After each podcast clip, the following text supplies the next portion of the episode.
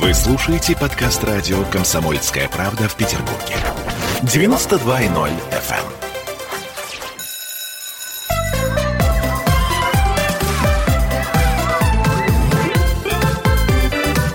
Родительский вопрос. 11 часов 3 минуты в городе на Неве, и мы начинаем разговор о наших детях. И сегодня к нам присоединится обязательно Ольга Панова, естественно, удаленно, как всегда, наш дипломированный нутрициолог. И также в нашей студии Дмитрий Альшанский. Э, Дмитрий, привет. Доброе утро. Дмитрий, психоаналитик. Итак, друзья мои, начнем мы, наверное, все-таки с еды. Точнее, нет, мы начнем не с еды, а с того, что мы всегда рассматривали такую идеальную, идеалистическую конструкцию, где мама э, это э, некий носитель и хранитель домашнего очага, который старается сделать всем хорошо, э, все замечательно, все здорово, э, готовит прекрасную полезную еду, а все ее поддерживают. И папа, и бабушка, и э, маленькие дети, и уже чуть подросшие дети. Вот сегодня мы попробуем рассмотреть другую ситуацию. А, мама, конечно, за всех, а все ли за нее? То есть насколько э, нам, мамам, возможно наладить, например, здоровое питание, если вся семья против. Итак, Ольга Панова к нам присоединяется прямо сейчас. Олечка, доброе утро. Олечка, доброе утро. Э, идеалистическую картину нарисовали замечательную, э, но мама немножко по-другому иногда действует. Я почему эту тему и хотела поднять. Э, когда мама для себя решает, что мой ребенок должен питаться здоровой едой, она начинает добровольно-принудительно всю семью переводить на здоровое питание. Значит так, с сегодняшнего утра мы едим только сельдерей, потому что это очень-очень полезно. Папа говорит, подожди, а как же мой бифштекс с? Крови. Нет, только сельдерей.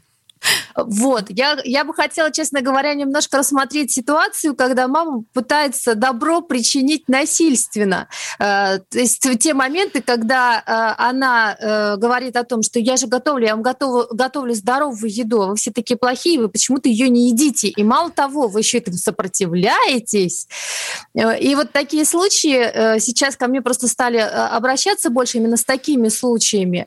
И тут мне бы хотелось дать рекомендации таким мамам, а, потому что в, все, все, все вот эти вещи, когда это добро пытаются причинить э, насильно, даже в еде, э, конечно же, провоцируют определенные конфликты в семье и э, от, отторжение определенное и здоровой еды, и всем маминым усилиям, и, иногда, и, то есть иногда чаще, да, ссоры с мамой. И меня сейчас спрашивают, ну а что с этим делать, да? Вопрос весь в том, что, Оль, вы знаете ответ прекрасно. Начинаем мы всегда с кого? Себя. То есть, смотрите, Отлично. я ем здоровую еду, и, в общем-то, мне хорошо. Нет, если вы не хотите вот этот вот милый бифштекс, опять-таки, сельдерей, не, вот, вот, кстати, кстати, вот этого вот этого, Олечка, не надо делать, э, потому что, э, например, э, как бы что, что сделать, если, например, мама, мама вдруг проникла, сейчас поняла, что нужно здоровой едой питаться всей семье, но в первую очередь ей самой, потому что, например, после того, как она родила ребенка, прошло там два года, она все вес не сбрасывает, да, то есть, ну, у нее это процессы еще бы. определенные не запустились научились. Тут момент такой, нужно начать правильно с себя и начать даже э, не со здоровой еды и не с того, что я буду всей семье сейчас рассказывать, что это такое, а просто начать есть больше овощей. Вот просто при всех. Демонстративно достаем красный болгарский перец, режем его вместо обеда и вместо десерта едим его с большим удовольствием. Конечно, да. Конечно, значит, демонстративно я шучу, но на, насчет того, что начать есть больше овощей, не шучу абсолютно. То есть, э, если вы э, начнете есть больше овощей, ну, вот, например, как бы ваша семья ест, но, э, как правило, проблема вся в том, что э, то же самое здоровое питание, оно начинается с того, что больше овощей начинает присутствовать в рационе. Угу. И вот здесь как раз-таки э, начинаем есть больше овощей. Если семья не хочет есть овощи, и особенно проблема, если ваша семья питалась как-то по-другому, детей заставить, если вы будете сидеть за столом, есть овощи и потакать всю семью, что вот я ем овощи, как бы я буду здоровой, а вы вот все, конечно, ни к чему хорошему это не приведет. Но когда вы молча и с удовольствием едите овощи, вот, всей семье тоже станет интересно, что с вами случилось и почему же вы вдруг превратились э, в э, овощное, да, в овощного поглотителя. Так. А, вот. И вот здесь, на самом деле, а интерес будет, если как бы не будет навязывания. Э, дети э, обязательно начнут спрашивать. Вот, муж пуще всех, наверное, но дети э, начнут спрашивать и будут спрашивать. И вот здесь, возможно, налаживание диалога по поводу здорового питания и по поводу этих овощей. И мало того, вот здесь тоже надо не сделать ошибку и не начать ребенку навязывать да, Здесь можно начать с ребенком вместе как бы что-то э, готовить из овощей, вместе как бы про овощи что-то изучать, что вот я, например, приняла вот такое вот решение, как бы сейчас э, питаться здоровой пищей, надо больше овощей, я вот тут разбираюсь, какие овощи вообще в принципе есть, не только картошка, морковка, да, там а наша с вами любимая брокколи, батат и все остальное, вот, и э, давай разберемся вместе, да, начать э, с ребенка, ребенка всегда легче увлечь. То есть давай нужно... ты мне поможешь. Давай да, ты мне поможешь, да. давай разберемся. Во-первых, выучим все названия овощей. Во-вторых, посмотрим, как они готовятся и так далее и тому подобное, да? Да, можно даже простые вещи. А вообще какого цвета овощи бывают? Угу. Потому что мы с вами, например, э, зачастую удивимся, что баклажаны прям белые-белые бывают. Вы видели белые баклажаны? А, ну, нет, вот. но... Вот, да, то есть здесь, здесь очень много интересного. А дети такое любят, и тем более, если у вас ребенок там, ну, до 8, например, лет, так э, еще и все это по цветам можно разложить, ну, там, по картинкам, а потом, а давай в магазине это найдем, да? Ну, то есть э, здесь вопрос весь в том, что самое главное э, не начать э, рубить с плеча сразу же, поменяв, вот я сегодня пришла, поменяла все питание в семье, и почему же они такие неблагодарные, да? А так, кстати, а часто я... очень бывает, э, что женщины, вот сейчас эти в моде всякие женские тренинги, вот они приходят домой и говорят, значит так, Жить мы будем теперь по-другому. А, это я вам обещаю, это вам не там, и будет сейчас все прекрасно, мы будем очень счастливой парой. И муж думает, божечки, кошечки, ага. что же теперь после делать? этого не хочет, да? Что-то мне расскажи, расхотелось. Э, да, это, это очень частая история именно причинения добра насильственно. И здесь самый важный момент, что если вы решили, и если вы для себя приняли такое решение, что вы хотите, чтобы ваша семья э, питалась здоровой пищей, то нужно э, запастись, первое, терпением, да, а, развивать свою фантазию и э, сохранять свой позитивный настрой, даже когда... Э, овощи не совсем вкусные. Ну, бывает же ну, такое. Овощи не совсем вкусные, если вы много сахара едите при этом, а если вы сократили количество сахара, то овощи будут даже очень-очень себе вкусные. Ну, если все... А, еще можно, кстати, эти овощи прятать. Вот как мы э, сладкое прячем от детей, можно точно так же прятать. Говорит, не-не-не, это для мамы. И ребенок говорит, подождите, как это для мамы? Я тоже да, хочу. Самое интересное, Оль, будет, что как бы то, что мы сладкое прятали, найдут, а овощи так и сгниют ящички. Да? Может быть. И это тоже может быть. Но а, совершенно ну верное и справедливое э, наблюдение. Чем больше мы навязываем, тем больше идет, так сказать, сила действия равна силе противодействия, к сожалению. Да, и здесь на самом деле нужно э, для себя решить и понять, что э, когда вы хотите перейти на здоровое питание, во-первых, для вас это будет большой труд, если вы этого не делали до этого. Ну, то есть вам еще над собой работать, чтобы с этим свыкнуться.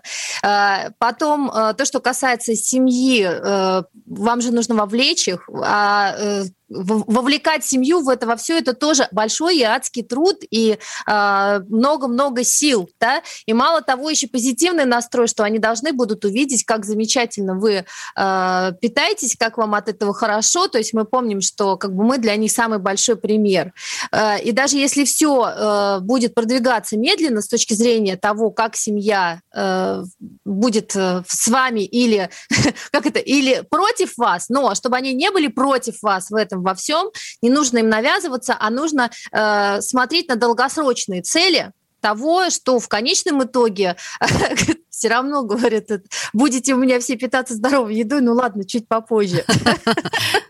Ну, в общем-то, скрыть какие-то намерения поначалу можно. Я совершенно полностью с вами согласна. То есть не обязательно сразу и все выкладывать. А, вот. я, я бы не сказала, кстати, что скрывать. Здесь вопрос весь в том, что э, я бы э, сказала всем, что я вот собираюсь переходить на здоровый, здоровое питание, я собираюсь вот так питаться, и собираюсь это делать за тем-то, за тем-то. И э, хотите, присматривайтесь как бы к этому, хотите, кушайте, как кушали, ну вот, но я, если хотите, буду иногда рассказывать, зачем я это делаю, да. Ну а если тут... при этом еще и похудеть на пару-тройку килограмм и показать это, то, в общем, я думаю, что муж уж точно заинтересуется. Если к этому моменту вы еще остались в семье, то семья, да, результат увидит. Да? То есть наша задача а, а научить семью здоровому питанию, б сохранить ее при этом. Да, да, да, да, потому что э, э, это, это действительно ну, проблема, тем более, когда, э, допустим, семью и внука вы вовлекли в это во все, а дальше остается другой фронт работ, бабушки и дедушки, их которые нельзя постоянно, как, как мы помним, приносят нам киндер-сюрпризы и прочую-прочую ерунду. А, ну вот буквально минута у нас остается, я думаю, что а, собственно, многие сделали для себя выводы, и многие себя сейчас узнали. Когда ты прочитал какую-нибудь умную книжку, когда ты узнал какую-то новую методику, и тут же хочешь проэкспериментировать. И полем для эксперимента будет, увы, твоя семья. Поэтому, друзья мои, ну, ну не старайтесь экспериментировать на близких людях. Все будет хорошо, все будет. Стоит только захотеть, просто надо проявить максимум, так сказать, дипломатии и всего прочего. Главное — терпение. Терпение. Да, особенно в этот зимний прекрасный день, когда на градуснике а, давно бы не видели такой температуры. А, Ольга Панова, дипломированный нутрициолог а, и наша большая помощница в сфере еды, а, была с нами на связи. Сделаем паузу, послушаем рекламу, вернемся в эфир.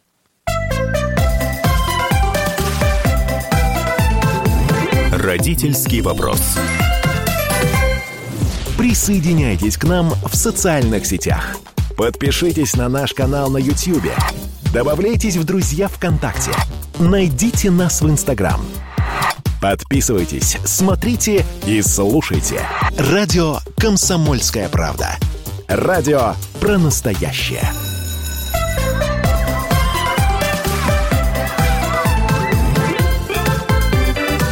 Родительский вопрос.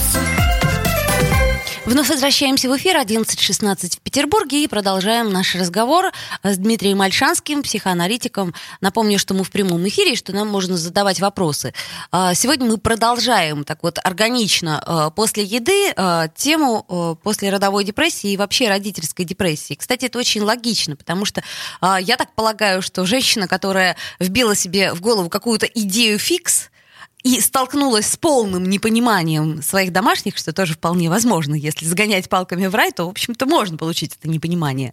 И тогда она может впасть э, вполне себе, возможно, ну, если не в депрессию, то в сильную тоску по поводу того, что ее, ах, не понимают. Она и так старается с утра до ночи, и фоточки-то хорошие выставляет. И вот я приготовила очень здоровый завтрак. И вот у меня сколько лайков? Почти тысяча, потому что я, эгегей, я настоящая настоящая супермать. Но вдруг неожиданно почему-то э, мужчина, э, муж и, так сказать, э, близкое окружение, как бабушки, говорят, ну что ты дурью маешься? Вот, из-за этого, э, если как фактор, то, наверное, тоже можно впасть в депрессию. А правда ли, Дмитрий? Как ты считаешь? Э, я думаю, что любая идиллическая картина, которую ты у себя рисуешь, при этом чем более детально ты ее рисуешь, тем э, выше шансы того, что будет разочарование. Э, Потому что представь себе, да, ты моделируешь свое будущее, и вот здесь у меня будет корт, здесь у меня будет бассейн, здесь у меня пятиэтажный особняк, а вот там будет стоять вазочка, да. Угу. И в тот момент, когда все это происходит, и корт, и особняк у тебя есть, и бассейн, а вазочка там не стоит, у тебя ощущение, что не совпало. Да? И поэтому чем более детально ты прорисовываешь картину будущего, тем выше вероятность разочарования. Вот. Поэтому все вот эти заходы с сегодняшнего дня мы будем жить совсем по-другому, я вообще знаю как, я тут в журнале прочитала, как быть счастливой, да, и вот сейчас мы вот это будем делать. Это королевская дорога в депрессию, просто зеленый свет э, и э, э, три полосы движения туда.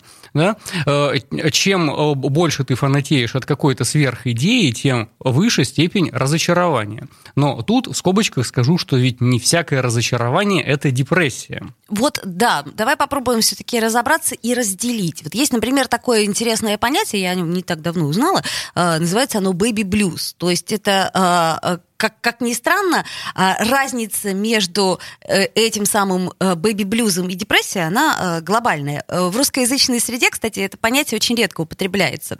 А то есть женщине грустно после того, как она родила ребенка. То есть э, подавленное состояние духа возникает сразу после э, родов. Ну и, в общем, как показывает практика, во многих семьях, как только-только появился ребенок, маму резко задвигают на второй план, и, собственно, ей э, перестают уделять внимание, и которая она, понимаешь, вот во время беременности женщина, она себя, ну, это я тебе расскажу как женщина, она себя чувствует неким избранным существом, которое, а, в которой совершается некое таинство, вот. А тут вдруг раз, и а, ты перестаешь себя чувствовать этим избранным существом, несмотря на тот подвиг, который ты совершила, а именно ты родила новое существо. То есть для женщины, ну, большинство женщин воспринимает это реально как а, подвиг, как чудо и как вообще что-то такое, ну, после чего вообще не страшно.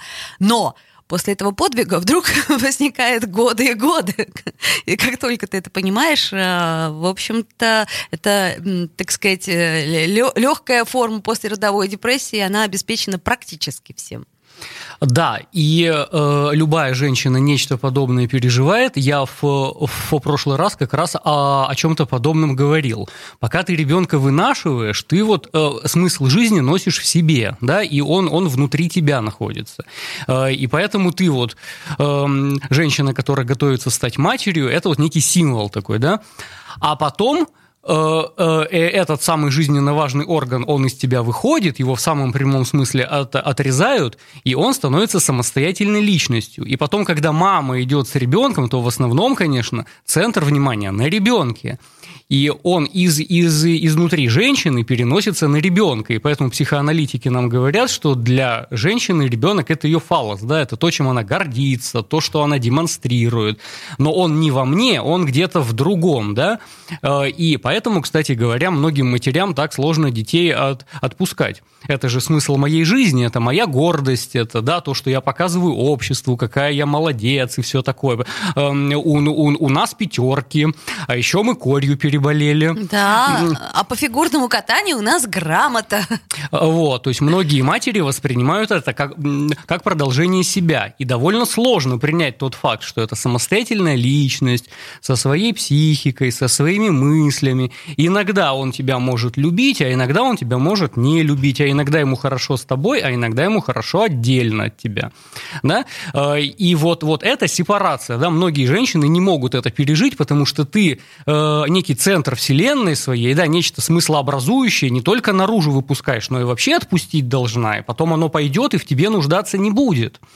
Вот, и э, через 40 лет это станет самостоятельная личность все-таки, ну, вот, через которая будет лет, жить отдельно. Ты, ты же понимаешь, пока мы бессмертны, через 40 лет нам не грозит. То есть мы э, все-таки живем сейчас, и хотя если э, брать пример э, умной Эльзы, да, которая уже заранее спланировала, так сказать, что вот ребеночек пойдет туда, а тут ему упадет упадет это. А, в общем, хорошая история. А, смотри, замечательный комментарий пишут. А как сыну объяснить, что я очень много для него делаю, а то он не понимает этого? Нет, ну так вы же это делаете эм, э, для, для себя, вы же э, о ребенке заботитесь, это же не кредит какой-то, который он вам вернуть должен, да? Э, вы ему подарки дарите, э, вы ему что-то приятное делаете, хорошее, вы же сами удовольствие получаете от этого. Это же не кредит какой-то, вот я тебя сейчас кормлю, а ты меня в старости будешь кормить, это же не, не аванс такой, да? Да, можно с, с 8 месяцев начинать это говорить, и тогда это будет успех когда-нибудь. Эм, кстати, про 8 месяцев. Очень, очень меткое замечание, что 8 месяцев у детей происходит. Вот, он как раз первый раз начинает осознавать, что мама – это отдельное существо. Что она может, например, куда-то уйти, да, и отобрать грудь неожиданно. Э, да. Или не дать ее. Э, до 8 месяцев, собственно, мама – это и равно грудь, это раз, а во-вторых, это часть моего тела, и ребенок просто не представляет, что такое отдельное существо. И грудь он воспринимает как часть самого себя. Вот, поэтому, естественно, тревога восьмимесячных э, примерно в этом возрасте, как нам психоаналитики говорят, человек встречается с тем фактом, что а мама вообще отдельное существо, и она приходит и уходит. Вот, понятия времени у меня в, в тот момент еще нет, поэтому сказать не подожди пять минут, это все равно, что вечность, да, ждать. И поэтому Зигмунд Яковлевич Фройд нам говорит, что ребенок оплачивает э, плачет от, от, от ухода мамы точно так же, как мы на похоронах своих родителей. Вот, потому что это все равно, что мама умерла. Да, если Тоже она... не понимает еще. А, да, потому что понятия времени да. нет. И то, что мама отошла на кухню, это все равно, что она совсем ушла. Да? Вот, поэтому плачет он абсолютно по-настоящему. И именно 8 месяцев, примерно, плюс-минус, там, да, э, люди встречаются с, с этим фактом, что а есть вообще и другие. И вот с этими другими как-то надо взаимодействовать. Мама ушла, и что мне делать? Я хочу ее вернуть. Можно покапризничать, например, позвать ее, да? Можно попытаться стать там хорошим мальчиком или девочкой, чтобы она вернулась. А хорошим это как? хорошим это что? Да? Нужно сделать так, чтобы она по тебе скучала, чтобы она тосковала, чтобы она сама хотела к тебе поскорее прийти. И так дальше. Да? Тут множество разных вариантов есть, и в том числе один из них – когда человек абсолютно никак не может справиться вот с этим расставанием и с уходом близкого человека. И тут формируется то, что называется депрессивная позиция. Вот, Мелани Кляйн, э, у, у нее несколько таких этапов развития, параноидно-шизоидная, потом депрессивная. Значит, вот депрессивная позиция – это когда я не могу никак совладать с тем, что близкого человека в данный момент нет. Э, и в самом прямом смысле мое «я» э, исчезает в, в, вместе с ним. И поэтому в какие-то похожие моменты во взрослой жизни, когда близкий человек там разлюбил, предположим, да, или парень бросил, или там что-нибудь девушка ушла, да, близкий человек, он уходит. Ну и потом в скобочках скажем, что все люди смертны, кстати, да. Вот, близкий человек уходит. И если у меня нет опыта переживания э, утраты, опыта траура да, по, по ушедшему человеку, то я проваливаюсь в депрессию, потому что мое «я» уходит вместе с ним. И Зигмунд Фройд нам об этом и говорит. Э, э, э, «Я» человека умирает вместе с близким. И, и поэтому меня больше не существует. И вот это такой отличительный маркер, когда человек просто грустит Э, по кому-то ушедшему, да, или из- из-за того, что меня бросили, мы расстались там, э, и клинической депрессии, да, вот это совершенно четкая разница и демаркация вот здесь, да, человек в, в депрессии, у него личности не существует, у него я не существует, и поэтому говорить ему, ну, ты там как-нибудь соберись, у него этого ты нет, да, он, он полностью растворился в том, кто э, от него ушел. Ну вот, по-моему, у нас есть по этому поводу вопрос. Единственное, что меня попросили его задать анонимно, а, вот, и написали его в личку. А, мы сделаем паузу, послушаем новости. Я напомню, что мы в прямом эфире, что нам можно писать и звонить. Э, звонить по телефону 655-5005, а писать можно и в Viber, WhatsApp, а также а, в трансляции ВКонтакте. Друзья мои, Дмитрий Альшанский, психоаналитик у нас э, в эфире, и мы сделаем паузу, прервемся, вернемся в эфир.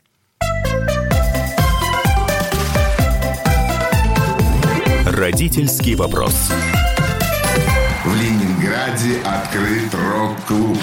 Рок-н-ролл жив пошли на работу к Борису Борисовичу Гребенщикову, и Борис Борисович сторожил эту баню. Первые рок-группы. Я говорю, а дай мне кассетку послушать. А я тебе, говорит, сейчас спою. И вот, видите, Цой, мне одному, он мне поет все. Восьмиклассницу, гуляю. И меня уже так вставило. Первые фестивали. И там, и там был сидячий зал, и там, и там было жюри. Более того, жюри выдавало всякие грамоты и дипломы, которые впоследствии по жизни могли очень даже пригодиться и настоящий драйв 80-х. Часто это заканчивалось все визитом в милицию. Легенды и мифы Ленинградского рок-клуба. Каждую субботу в 21.00 на радио «Комсомольская правда» в Петербурге.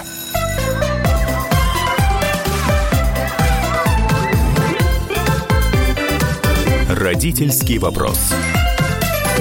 11.33 в городе на Неве. Мы продолжаем передачу «Родительский вопрос». И э, мы, это Ольга Маркина и Дмитрий Альшанский, говорим сегодня, продолжаем, точнее, то, тоже наш разговор про э, депрессию, про родительскую депрессию, в частности, про материнскую депрессию. И э, перед тем, как уйти на новости, э, мы говорили о том, что есть вопрос. Вопрос э, сформулирован очень, э, так сказать, э, деликатно, поэтому, как меня просили, я не буду э, имя называть человека, который вопрос задал.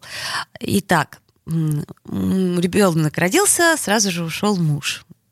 Такое ну, бывает. Такое да. бывает, да. Вот сейчас уже ребенку два года, а депрессия не проходит, и э, женщина пишет, что она просто начала ненавидеть этого ребенка, потому что ей никаким образом не построить свою личную жизнь, потому что э, ребенок всегда является помехой. Что делать и депрессия ли это? Ну, это терапевтический вопрос. Конечно, мы в прямом эфире его не решим. Совершенно понятно, что э, какая-то ошибочная причинно-следственная связь между э, личной жизнью и детьми – это раз – а потом э, испытывать весь спектр эмоций к своим детям и иногда их ненавидеть в том числе, это нормально. Да? Вот если вы сами в себе допускаете, да, и это чувство у вас легально, вы можете его чувствовать. Э, английский психоаналитик Дональд Винникот, у него тоже была передача на радио, и вот однажды он сказанул, что э, матери и не обязаны любить своих детей. И тут же посыпался шквал звонков от женщин с благодарностью, которые сказали, ну спасибо, что вы нам разрешили наконец. Я вот действительно не каждую секунду люблю своего ребенка. А, вот, а иногда мне очень даже неприятно. Иногда я хочу причинить ему зло, а иногда я испытываю равнодушие и депрессию. Я вообще хочу от них от всех уехать на необитаемый остров куда-нибудь. Да? И вот, наконец-то, вы нам разрешили, потому что вот весь этот слащавый, приторный, тошнотворный миф про счастливое материнство, что ты каждую секунду улыбаешься голливудской белозубой улыбкой и постишь это все в Инстаграме, прям такое счастье материнства, такое счастье материнства, что прям кушать не могу, да? Вот, это верный путь в депрессию как раз-таки, да, потому что когда нам навязывают эти вот фантики, то, что ты должен постоянно обществу демонстрировать любовь к ребенку, а ты же не всегда, опять же, его любишь, иногда ты завидуешь, иногда ты ревнуешь, вот э, то, о чем наша слушательница спрашивает. Да, да? иногда, наверное, с благодарности вспоминаешь то время, когда его не было. Эм, когда ему э, лет 18, ты с благодарностью вспоминаешь то время, когда он был лялечкой. Да, потому что это было так здорово. Его можно было взять на ручки, потискать. Вот, и потом он тебя больше слушался все-таки, как-то ты, ты для него больше значил. Ну и так дальше, да. Совершенно естественно испытывать разный спектр эмоций. Я вот э, и пациентам тоже это говорю, что жизнь – это палитра, и чем больше там красок, тем она у вас разнообразнее. Поэтому не надо выкидывать часть красок только потому, что они там вам кажутся социально неодобряемы. И рисовать все розовыми цветами без теней – это невозможно. Невозможно картину нарисовать без теней. Обязательно должны быть темные стороны. Иногда вам должно быть где-то грустно, иногда вы должны печалиться. Это вполне себе нормально. Вот, поэтому я бы нашей слушательнице вот так ответил. То, что она испытывает, это вполне себе нормально. И ничего такого тут сверхзапретного нет. Вот это чувство в себе надо легализовать. Иногда ребенка можно и не любить. Вот. Но э, то, как она сформулировала вопрос, здесь есть ошибочная причинно-следственная связь о, о, о, привязанности к ребенку и уходе мужа. Вот. Это тот вопрос, который я бы в терапевтическом пространстве стал решать, э, как у нее вот такая установка сформировалась. Э, вот. И это продолжает, собственно, ту мысль, которую я начал. При депрессии мы теряем собственное «я». Вот нам навязывают некоторые фантики, которые ты должен на себя нацеплять и демонстрировать, и вот тогда твое «я», оно исчезает и растворяется. И поэтому посмотрите, скажем, на ин ин Инстаграм людей, которые там впали в депрессию или, не, не дай бог, там закончили жизнь собственными усилиями в результате этого. Они э, кишмя кишат просто каким-то позитивчиком отпуском, яхтами, побережьями, какими-то телочками, пальмами, кокосами. И вот это всюду вас просто, э, если вы откроете такой Инстаграм, да, то вас просто бомбардируют позитивом. И это до такой степени тошнотворно становится, что волей-неволей закрадывается мысль, что а у этого человека что-то не то вообще Хорошо. происходит. Подожди, я сразу задам вопрос. Э, То есть получается, что все социальные сети, Инстаграм в частности, это зло, которое приводит нас к депрессии? Нет, это не зло, это всего лишь маркетинговый инструмент, который заставляет вас покупать. вот, вот и все. Само по себе это не зло, то есть не большее зло, чем супермаркет, например. Да? Он, он формирует у вас определенный спрос и заставляет вас думать определенным образом, чувствовать определенным образом. А дальше это вопрос ваших защитных механизмов психики. Вот. И при помощи закрывания лэптопа, э, да, это все решается очень легко. Вот, просто отключаете о себе интернет и ложитесь спать, например, или книжку читать. Э, Вот, поэтому этот абьюз довольно э, легко решается. Кнопочкой выкл, как говорится. Хорошо, предположим, но не все же в жизни можно выкл, как говорится, опять-таки.